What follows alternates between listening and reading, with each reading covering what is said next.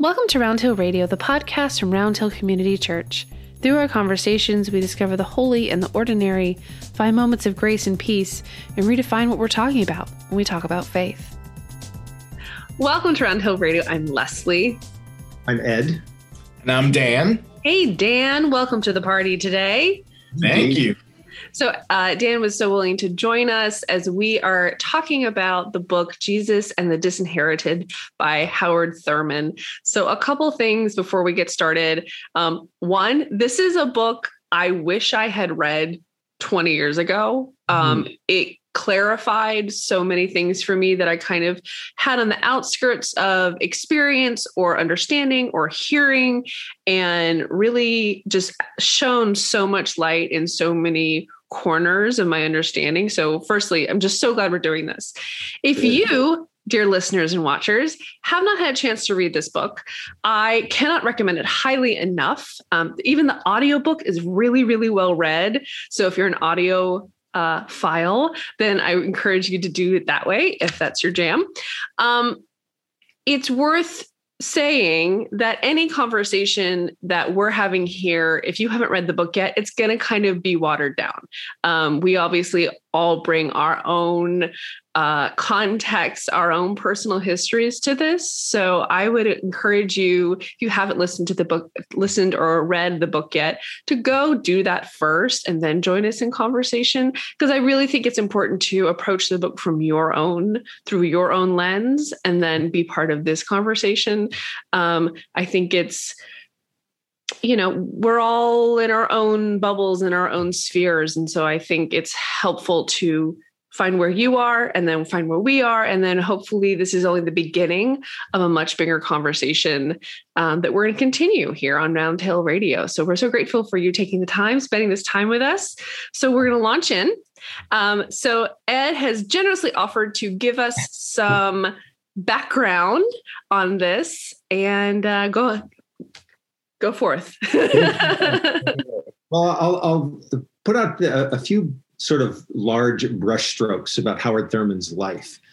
And uh, I will say that I'd never heard of Howard Thurman um, until I went to seminary. So when I attended seminary, Union Theological Seminary, uh, there was a very strong Black Studies program, and Howard. I, I learned very quickly that Howard Thurman was um, a, a, very, very important uh, figure in the African American church movement throughout the early part of the 20th century. He was born in 1899 and he died in 1981. And uh, so he had a very close relationship with, I believe it's his maternal grandmother. And he mentions her in the book. She comes in in a very important way, actually. She gave him some counsel that turned out to be very important in his life. Um, so she was actually a slave, lived as a slave, and took all of that memory of that horrifying time with her, obviously, throughout her entire life. And and shared a lot of that with Howard Thurman. So you can imagine how that affected him. He grew up in Florida, and I think he attended one of what at that time there were only three high schools in the entire state of Florida that served African American students. And he attended one of them. And uh, he then went on to Morehouse College. He was a classmate of Martin Luther King Jr.'s father, uh, who became eventually became known as Daddy King and uh, he then went on to seminary. It seems like wherever Howard Thurman went to school, he was a valedictorian. He just finished number one wherever he was. So we love overachievers a, here, don't we? overachiever, yeah, but a great overachiever, right? And he just awesome. was uh, a very great student, a great learner, and I think he carried that with him through his whole life. It, throughout his adult life, he was always associated in some way with an institution of higher education. Mm-hmm. And he often served as either, uh, you know, a dean of the chapel or a professor of philosophy or religion. So there were so many students who benefited from their contact with him. But principally, it was Martin Luther King Jr. who saw him as one of his great mentors. And Dr. King always carried a copy of Jesus and the Disinherited with him wherever he went. So this book was written in 1949. And it's interesting to think that that book was written in 49 and the Montgomery bus boycott was in 1955. So I just think of Martin Luther King Jr. reading that book and then just you know a few probably as soon as it came out because he was a close family friend. And then just six years later dr king finds himself not in a position that he actually sought but you know as the kind of the spiritual head of the montgomery bus boycott. Absolutely. so those are some very broad brush strokes. And uh, he was um, he's a person who continues to exert a lot of influence. And I'll, i think I'll just say that the reason we came across him is that uh, I've been doing some work through my denomination, the United Church of Christ, on racial justice. And uh, we've been working with two men who are part of an organization called Racial Resilience. And they use this book in all of their work. And they do a lot of work with institutions of higher education and otherwise. And so that's how we uh, that's how we got started. So then we brought it into our little circle here. Yeah, and I'm so glad we did. It's interesting being I'm so I was raised in Atlanta, Georgia. Um, mm-hmm. Howard Thurman was a name I've known in this often in the same sentence as Martin Luther King Jr. Obviously, there's such a a complex history in that city. Um, and unsurprisingly, I was raised in a fairly um, gentrified very very gentrified part of the city. Um, and as i got a little bit older and was able to explore more and and was exposed to more of the more diverse and wonderful parts of the city that way it, it's just um, I feel like I, I only saw the tip of of, a, of an iceberg of a culture that I never really fully understand, um, and so it's really interesting to hear hear his voice, and it kind of it like it like connects to a to some part of my childhood memory and childhood experience of sort of hearing these names of these amazing figures um, and what my childhood and my childlike understanding was. And then as now my adult understanding has evolved. It's so so so interesting um, and and nice to sort of connect the dots a little bit better and a little bit clearer and start to color in where once there was just line art you know? It's it's been really fascinating. I'm so glad we're doing this. Um enough enough self-congratulation. Um so let's dive in. I was so connected with the idea. I found this story that um, he was saying about his grandmother, about how she wouldn't read any of the scripture of Paul. Right um, which is in the first chapter, um, which is titled, I, I, believe, Jesus and Interpretation. Um, mm-hmm. We're going to kind of take this chapter by chapter as a convenient way to organize our thoughts. Um, and I thought that was so, so interesting because I, you know, that that that that, that the the scripture of Paul was used in such a negative way during slave times. Um, that that was such a strong she had such a strong visceral reaction against it. But she was so willing to read other you know to engage with the bible still i think was mm. such a testament to her faith. Yeah it's it's really you know you think about her she she was forced to listen to sermons from white preachers when she served as a slave. And uh, that text was almost always slaves be obedient to your masters a text that's attributed to St. Paul. And it's interesting to see Howard Thurman wrestling with that text because he tries to put it in a larger context. And in, in a sense, he's not letting Paul off, but mm-hmm. he is saying, so you have to understand some things about Paul in order to understand why he makes that comment. He's a citizen, he, he sees himself as a citizen of the Roman Empire. And, you know, he's connected with the, all of the governmental, governmental infrastructure that goes along with this. So he's, um, he, he's trying hard to to understand why Paul would say something like that, but nevertheless, her his grandmother basically boycotted that entire section of the New Testament, and yeah. that that didn't change. Except for First Corinthians 13. that's right. Thank you. Yeah, that's right. That was the exception, the great hymn of love. Yeah. I thought that, which I thought was so perfect. I was like, she has, she sound like a force, uh, yes. to be sure. So I, would love to. Uh, I was thinking about this conversation, and it's just so helpful for me. And uh, I was going back to my early memories of faith formation, and, and I gotta be honest, I'll just throw this out there too. Uh, I was not familiar with Howard Thurman or any of African American theologians, and even even in seminary. And and there, the irony is not lost there on me. And in fact, I went to seminary with with a very large African American population but yet they were not reading the theologians or the the works of the pastors of of um, of African Americans, um, and so it took me a long time to be uh, in travels. And in fact, it was really my time at the American Church in Paris that I became more aware and exposed to like liberation theology and and uh, even Martin Luther King Jr., who who preached at the American Church in Paris. Of course, I knew of him, but probably had not read many of his works until I found myself preaching from that same pulpit he preached and saying and believing that there's so much I can learn.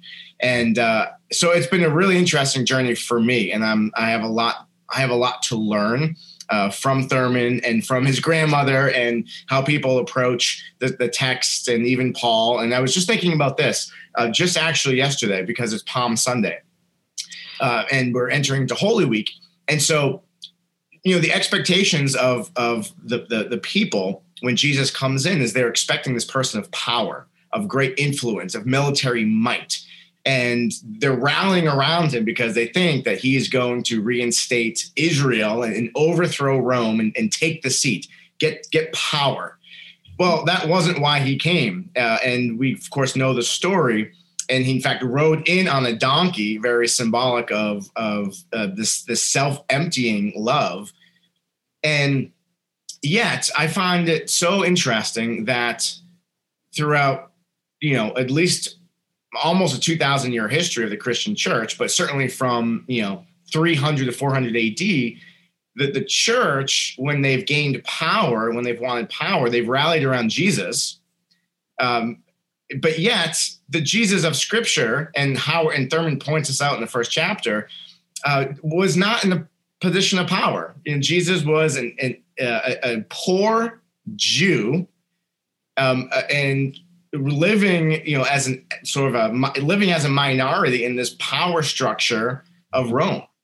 And so you can understand how Thurman and anyone who feels um, disenfranchised, disinherited, maybe as opposed to Paul, who actually had rights and was a citizen and actually was very different than Jesus positionally, how, how Christ in the person of Jesus really resonates eh, with, with the, you know the, the outcast and the marginalized and those who feel powerless but yet uh, the you know aspects of the christian church or, or christendom has rallied around christ as this power figure mm. um, and i just find that very um, there's a great irony mm. and, and, sort of sadness in that mm. and so it's something that i'm still wrestling with as well uh, because of the position that i was born into and so this book, and even just this first chapter, helping to really understand and interpret the, the, the world of Jesus, how Jesus saw the world, how Jesus responded to those in power,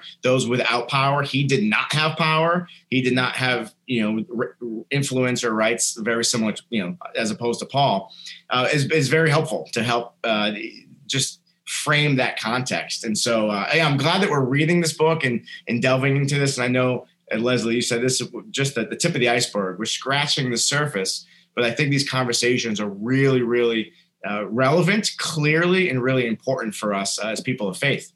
Absolutely. The thing that I that he the way he framed Paul was so interesting to me because so Paul was a person who had government protection. Um, he could go to the government if there was an issue. That was something Jesus did not have.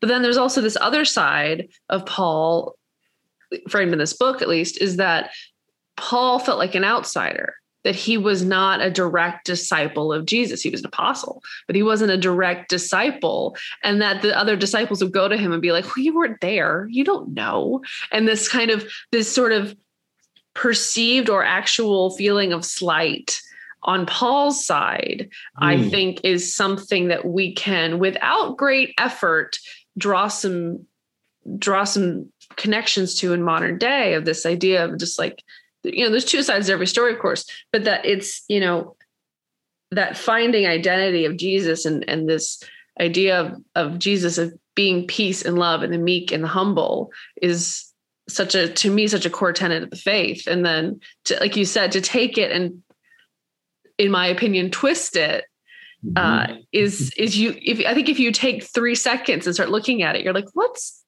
what is actually happening here? like, how has it happened for millennia that that's something that's been done over and over and over again? Uh, it, it kind of boggles the mind a little bit or a lot of it. Yeah, yeah. Well, I think these are great questions to ask. I think one of the things I like most about this little book uh, is that he raises such basic questions. He asks at the very beginning So, how is it that a religion built around essentially a Mediterranean Jewish peasant becomes the religion of the dominant? Right. And, and the religion becomes used, as he points out, by slaveholders to reinforce a, a, form of domination, which actually Jesus came to overthrow. Mm-hmm. I mean, it's one of the most bizarre kinds of manipulations that you can imagine. And so, by starting off with that basic question, though, he does, and I think this is what you're both suggesting, it does kind of push the needle back in our direction. So, what what has become of our relationship with this Mediterranean Jewish peasant, right? And uh, who doesn't have access to the corridors of power. In fact doesn't even want it in one sense because he's he's building a different kind of movement. He's building a whole different uh, infrastructure that's based on giving away power. And this is the thing that really fascinates thurman. He said here's here is a person who is completely for the disenfranchised. Mm-hmm. this is the essence of his mission. And when we lose that we lose everything about jesus Absolutely. And I think that because he was disenfranchised himself, there's a quote here, if you'll allow me. It says, He was not protected by the normal guarantees of citizenship, that right. quiet sense of security which comes from knowing that you belong, and mm. the general climate of confidence which it inspires. And I think that you know i think you, you called it a little book and it is it is short and mighty yes. in its its density. You know i think I, my I, I ran out of highlighter ink in my highlighter because every sentence packs such a punch um, of just value and truth sometimes and hard truth some other times. Um, yeah i and then i think uh, on the next page to me i wrote i wrote i put a bracket and i wrote thesis where it says he says the striking similarity between the social position of jesus in palestine and the vast majority of african americans is obvious to anyone who tarries long over the facts. Yes. and i would say it tarries briefly over the facts. You know i think it's um, even more so today as we are seeing really important conversations about race happening in our nation. Um, it is bringing information to the forefront and conversations to the forefront that in my opinion have been lasting have been you know conversations that have been needing to happen and things that are have been happening for decades and generations. Um, and i think that it's this is so helpful in in understanding some of the sticking points i feel like especially you know in my own world it's how can i talk to people how can i communicate how i'm feeling about these things and and find compassion? Um, ed and i actually yesterday had a conversation about understanding versus compassion and that understanding maybe isn't necessary for mm-hmm. compassion. Um, and actually later in the book i put a big star next to a sentence where howard uh, howard thurman wrote about unsympathetic understang and mm-hmm. understanding and compassion are not the same thing. So we'll get to that later. I'm excited. I'm getting ahead of myself. myself. It's a teaser. It's on the horizon. Get excited. It'll probably be in the next episode. yeah. So then we lead into the sort of that sort of like to me that's sort of like the introduction of the book, that first mm-hmm. chapter. Um, and then we lead into an entire chapter about fear. Nice. Um, which when I first dove into this book, I would not have guessed that that was that that was how this book was organized. Right, how it's constructed. So I have a question for both of you. So I think you've answered it in part, Leslie, which is was it surprising when you open up this book first chapter it's jesus in interpretation we say okay that that seems to make sense and then the title of the next chapter is fear mm-hmm. so what do you make of that why, why does he structure the book that way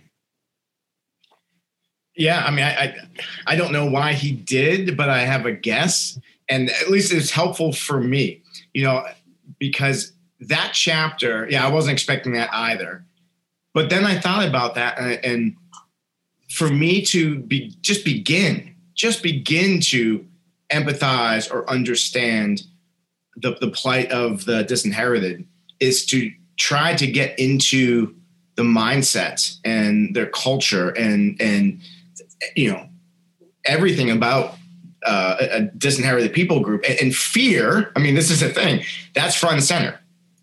It's just clearly fear uh, that drives away relationships, that causes people to act out, that causes rifts, that causes all these things. It's coming from a place of fear because of the way people have been treated. And like for me growing up, you know, I might be afraid of certain, you know, falling down and hurting myself, but I've never had, I've never experienced this overwhelming sense of fear, um, especially in relationship with other people. It's not been my story. That is the story. That is the plight for so many people throughout history. And you know, it was really hard to honestly for me and challenging to read that chapter because uh, I'm, I was starting to understand a bit more of the, the the plight and what goes on in people's minds and hearts and how that can impact everything. Mm-hmm. Everything is clouded by this this weight of of of fear because of oppression, because of you know inequity, because of all you know everything that they've experienced um, systemically and systematically, and so I almost feel like you really it's hard to begin or, or to look past the resolution or to get to the resolution with an understanding fear first. And uh, it's a hard way to jump into it, but a really important way. Yeah. And I feel like our tendency is to want to jump to the last chapter, which is love. You're like, let's go there. That one's nicer. That yeah. one's easier. Um, but first, you have to get through the three chapters of fear, deception, and hate, which he calls the three hounds of hell, right. which I think is such a, a great, uh, a wonderful description. I think, too, that you could almost, these three chapters, you could almost have the rest of the title of them be mm. and power or versus power mm-hmm. you know mm-hmm. fear and power deception and power hate and power this idea that these are are byproducts these are coping mechanisms these are direct results of inequity um, i think is is so interesting and, and and absolutely absolutely challenging of you know even that um and fear and then he also dives into the reaction of fear so mm-hmm. that there is there is fear on the part of the disinherited and disenfranchised then there's also this like reactive fear in this in the groups of those in power of fear of the other um and this this like fear of uprising um right. he uses david and goliath as an example mm-hmm. um which i thought was so interesting it just is sort of like ping pong mm-hmm. thing once fear is in the conversation it becomes all encompassing right. and i think that's the word sort of what we see in all three of those in fear in deception and in hate. That once there's that that drop of it it just amplifies and amplifies and amplifies in a group yeah, or between and, groups and if he only had those three chapters i think it paints a, a stark a picture of, of reality and it's really depressing because you start to understand both sides. Uh, again, I think he does a brilliant job doing that. You understand about the fear, and Leslie made a great point. And then there's the fear of those who are in power. They fear losing their power. They fear an uprising. They fear violence. They fear, and so they're they're not going to give an inch. They're not going to do anything to help the disenfranchised and disinherited because they fear what will happen. And you start to understand i'm not saying you condone but you understand both sides and why we're at this like standstill and why we've been at this standstill for for centuries. And you think oh there's no hope. I mean it's we see it for what it is and we see how it's become what it is. So again i'm glad that it's not just the the hounds of hell those three chapters because there there is hope uh, and he gets to that. But again i think to understand that it's not just this easy cliche like oh just love everybody and we'll, no it, it would take serious work and effort on both sides. Mm. To to come to a place of reconciliation and the only way to really appreciate the seriousness of the work that's needed is to go through these three chapters to go through you know the fear and the deception and the hatred and to understand that. So it's almost like going through, again, I'm thinking about Holy Week right now because that's front and center. It's like going through the cross in order to get to Easter. Mm-hmm. Um, Easter doesn't mean as much, if, if anything, if you don't go through the cross. But to get through that, to go through the agony and the pain and the despair and the death of that Friday and that Saturday is really hard, painful, but you have to go through that. And I feel like he's bringing us through that just in this book. And again, a short book, but a mighty book. And he's bringing us through in just three chapters uh, the, the, the plight and the struggle of on both sides. So it's it's a challenge, but it's one that um, it's really important for us to understand and to enter into. Yeah, I was uh, struck back in the first chapter. Uh, so one question I always ask when I'm reading a book like this is, "Who's it for? Who's the audience?" Mm. And, um, you know, part of me, uh, as I was reading through the first chapter, thought, well, in a sense, this is for everyone. And he says something about Jesus that um, I think sort of makes for that foundation that the audience is very large. He says, um, again and again, Jesus came back to the inner life of the individual. With increasing insight and startling accuracy, he placed his finger on the inward center as the crucial arena where the issues would determine the destiny of his people, which is interesting because obviously Jesus is living with and working with people who are materially impoverished. You can just imagine, you know, the high uh, rate of, um, you know, infant death. I mean, people dying of, of starvation, overtaxed, overworked. Um, so, however, as he points out, it's really liberation has to start with this interior life. So after he has that first chapter, he automatically brings us inside the mind of the disinherited person. So you get three chapters, right? And these are the three dominant themes that he sees. And it occurred to me as I was reading through this. Now I've read this, I've read this book years ago, but as I reread it for our conversation, I feel like I'm in I'm overhearing a conversation that he's having with someone else, that it's not really addressed to me directly. It's not addressed to me as a white male directly, but it's important for me to overhear this conversation and to understand where, where he's really addressing these comments. He's really speaking to people who have their backs against the wall, and he can constantly repeats that. We get to be part of the conversation but it's almost as if now we are asked to stand off to the side mm-hmm. and uh, you know not be the center part of the conversation and i think uh, leslie you mentioned something earlier you know we want to get to that last chapter when, when's love going to come into this um, what I've been learning from people who are organizing workshops on racial justice these days, that people, especially white people, want to say, okay, what are we going to do? What's the action we're going to take? And over and over again, I'm hearing, you're not ready to take action you haven't understood the inner life of the person yet who's been so afflicted and impacted by racism. So, first of all, just step back and listen and learn. And I think that's why more and more people are starting to read Howard Thurman's little book here. That makes me think of a quote I heard yesterday that has completely blown my mind and transformed my day, which is that uh, I will learn nothing today from the words that I speak. I will mm. only learn from listening. Because oh. anything we say is something we already know. Mm-hmm. Mm-hmm. So the only thing we're going to learn, we can learn. The only way we can learn is through listening. Um, and so that's just blown my mind as a person who is often, you know, my report card as a kid was like she talks too much. no, I would never have guessed that. Thanks, guys which is why you make a great podcast host and facilitator. See, I, you know, it was meant to be. Uh, but it's, it, but the idea of listening really is an intentional listening, right? right? Not listening is not not talking. listening is being part of a conversation without right. constantly right. talking. Um, and i think that's such an interesting thing. Can we, i feel like we we should take an opportunity to clarify some language real quick. Um, in the preface of the edition i had there was a foreword.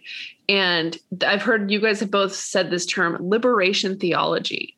Um, for me and for our listeners can can we define that a little bit? Because i'm not i'm not really clear on what that actually is yeah good question dan how did you you talked about discovering this in some ways after you attended seminary mm-hmm. and part of your work at the american church in paris what what did liberation theology come to mean for you yeah well i mean you know in some ways i, I would actually look at howard thurman as well i mean there's you know oscar romero and and some uh, you know other theologians that uh, to my understanding, have all been part of an ethnic minority group.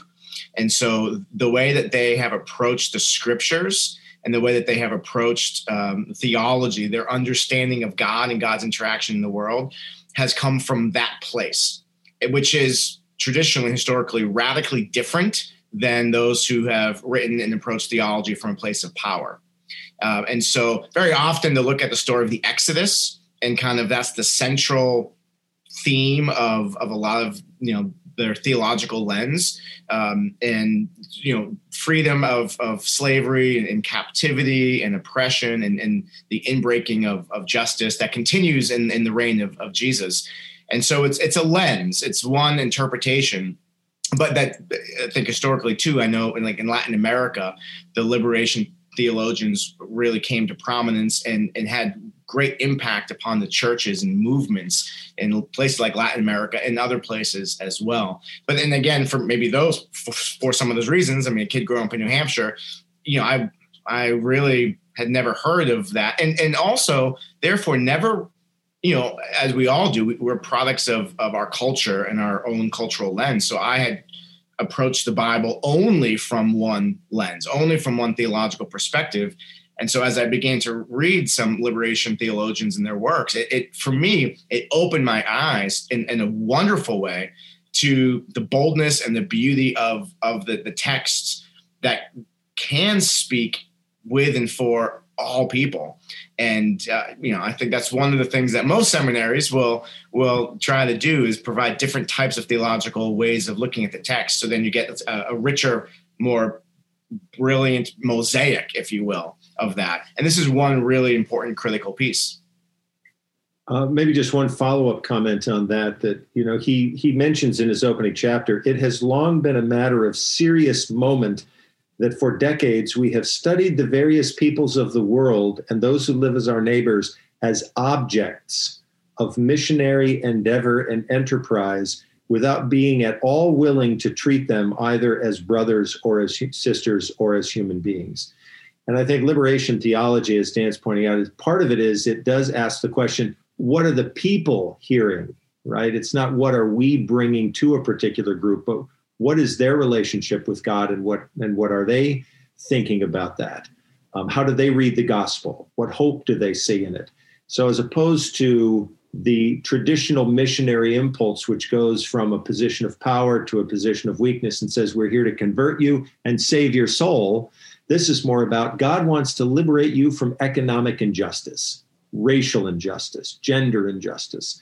And that's the great thrust of liberation theology and to really open up that voice, which so often goes unheard, as Thurman points out. Yeah, yeah, and it's about the here and now, you know. And I think with, with, the missionaries, and I'm glad Ed you mentioned that this kind of colonial spirit of yes, we we are here to save you, to protect you, um, to help you.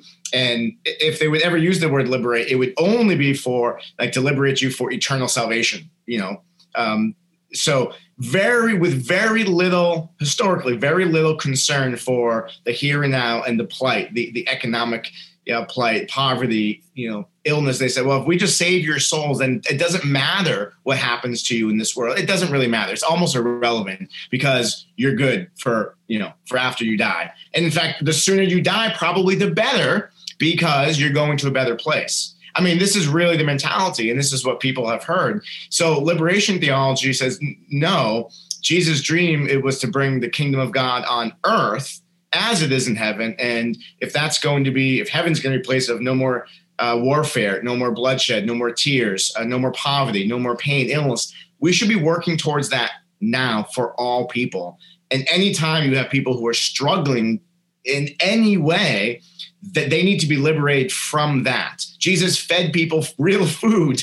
He healed people of real diseases and illnesses uh, first, and sometimes he never preached afterwards. He just healed them because that was his mission to restore dignity and health and wholeness to people while they were alive on earth. And uh, that's yeah, in sort of the thrust of liberation theology. Um, and and it's uh, it, it, can be challenging for for people in, in power who have a different uh, other otherworldly mindset. I'll say. That's so helpful. Thank you both for that. That's I think that helps that also just ties into what we were just talking about because it feels like in the traditional mode i suppose that that's very much speaking without listening right it ties into that to what we were just saying precisely so then chapter three deception um, mm-hmm. which if I had, if you had me guess what the three chapters were, I would never have guessed deception. Um, I thought it was interesting. He starts with a very, to me, funny example of a student trying to distract their teacher from a thing they don't want to do, which is something I see almost every day in piano lessons. I have one very sweet student who tries to get me to talk about my dog because she knows I'll go on and on for about 10 minutes straight. I've caught on finally. but, you know, we start from sort of something as innocuous and humorous as that to obviously some much more dramatic and life saving sometimes deceptions over the period. Um, and then this idea that he had this concept of, of deception changing who you are. Mm. That this fundamental that that, that repetitive habitual deception fundamentally changes you as a person. Yes. Um, yeah. Like he said some I've lost the quote, um, but it's basically that you you don't know where the lies start and the lies end when it's something that has been so um, so much a part of your of your life. Um. And then yeah. he go ahead. Sorry. Well, just a, a, quick thought, Leslie. Just following what you're saying, you know, you you create as a disenfranchised person, you create a persona because it it's designed to help you survive. And he says this so bluntly. Um, you know, he says on the subsistence level, values are interpreted in terms of their bearing upon the one major concern of all activity, not being killed. I mean, to think about what it means, you know, to wake up in the morning and understand clearly that your objective that day is not to be killed.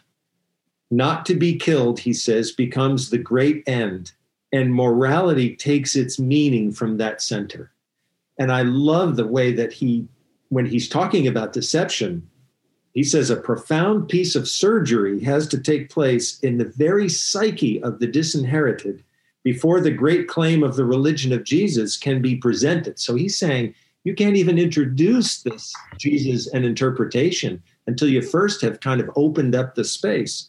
The great stretches of barren places in the soul must be revitalized, brought to life before they can be challenged. I mean, he writes with such sensitivity, right? He's kind of like a surgeon of the soul.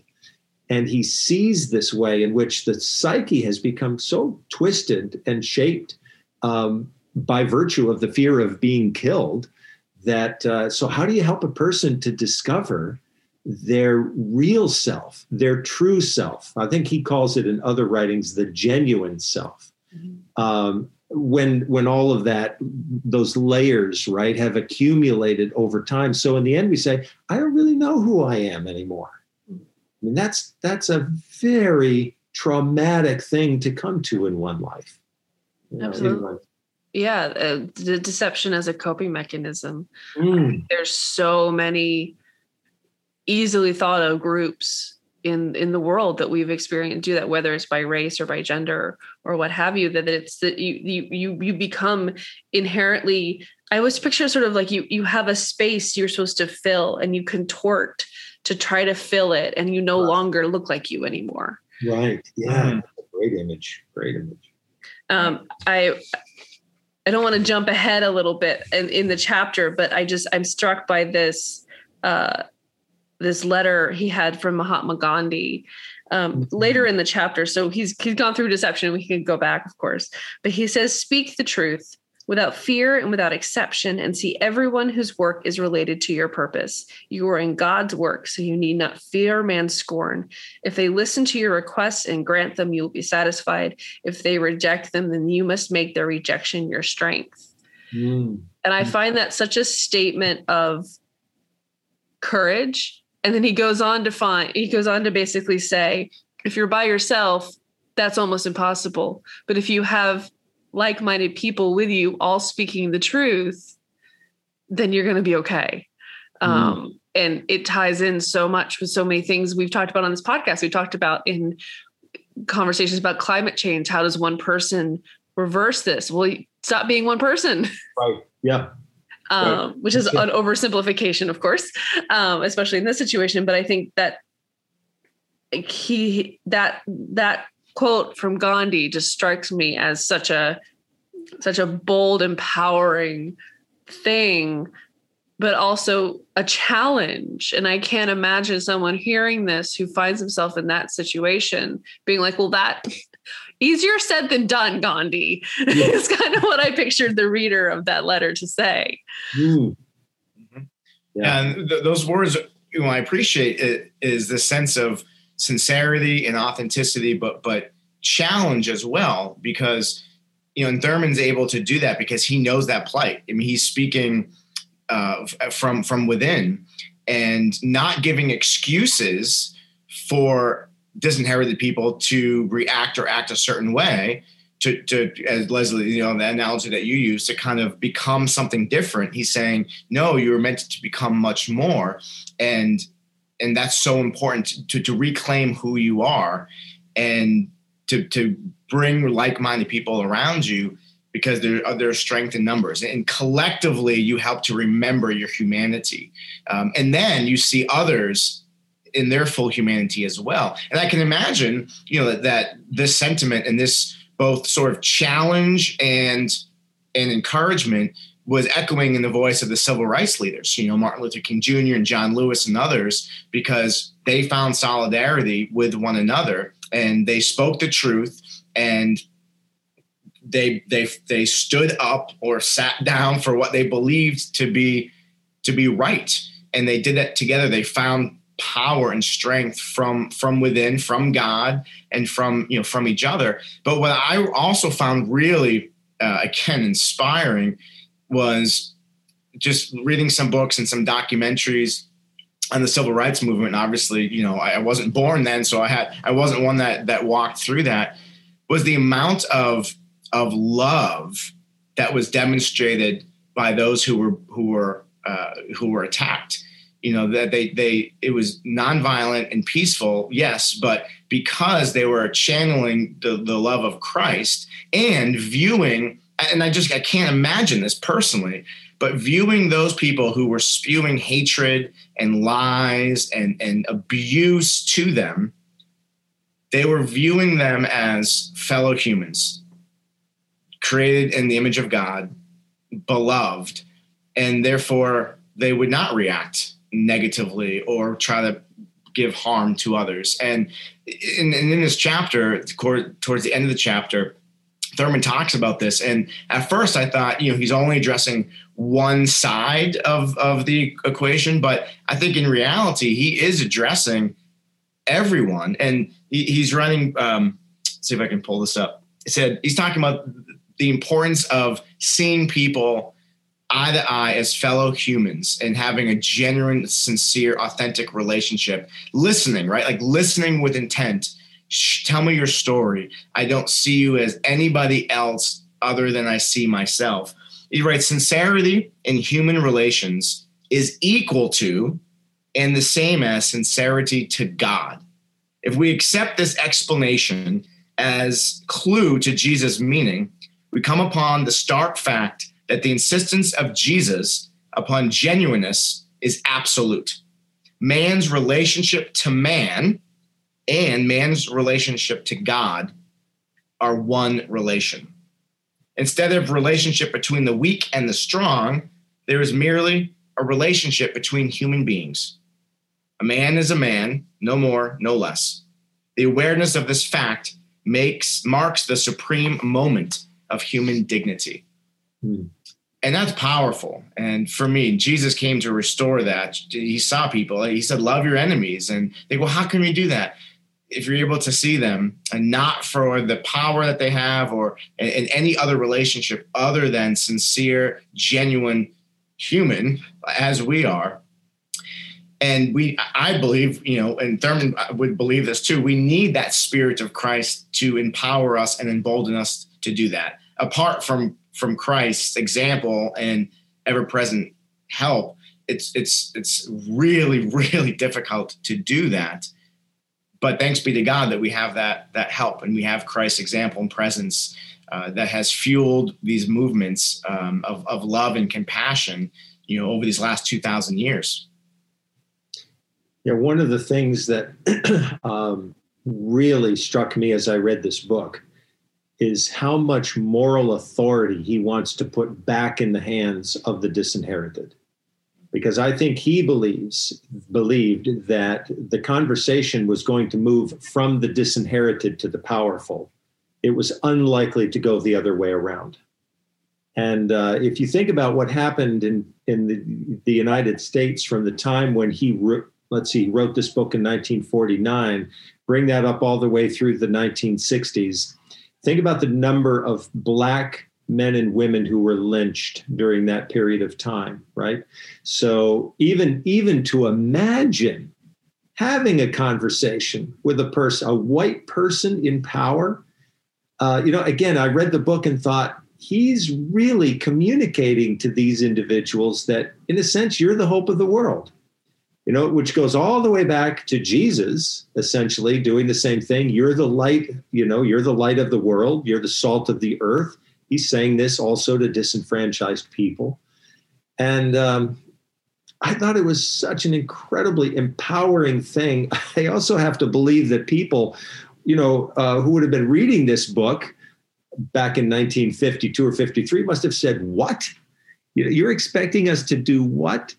Um, so anyway, I just I, I thought it was incredibly empowering to hear that trust that he had in those individuals to whom he's addressing you know this book.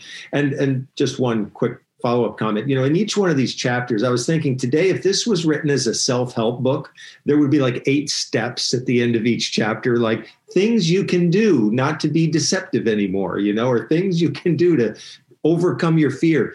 None of that's here. He when he talks about fear when the antidote to fear is to remind yourself that you're a child of god the antidote to deception is sincerity. And i think we want to say well break that down for me you know? Give me give me the steps and the sub steps right? And the support group to go along with it and the follow-up book and journal right? So i get the whole thing. No not with howard thurman. It's almost as if he says look you know what sincerity means. You know what that is. Be sincere. Don't be anything other than sincere. Sincere, because I think, as you point out, Dan, you know, he's saying sincerity will bring you close to God and it will bring you close to other people. Thanks for listening to part one of our book club discussion of Jesus and the Disinherited. Want to be part of the conversation? Send us an email at podcast at roundhillcommunitychurch.org with any comments or questions, and be sure to join us next week for part two. Round Hill Radio is brought to you by the friends and members of Round Hill Community Church. For more information, please visit roundhillcommunitychurch.org org.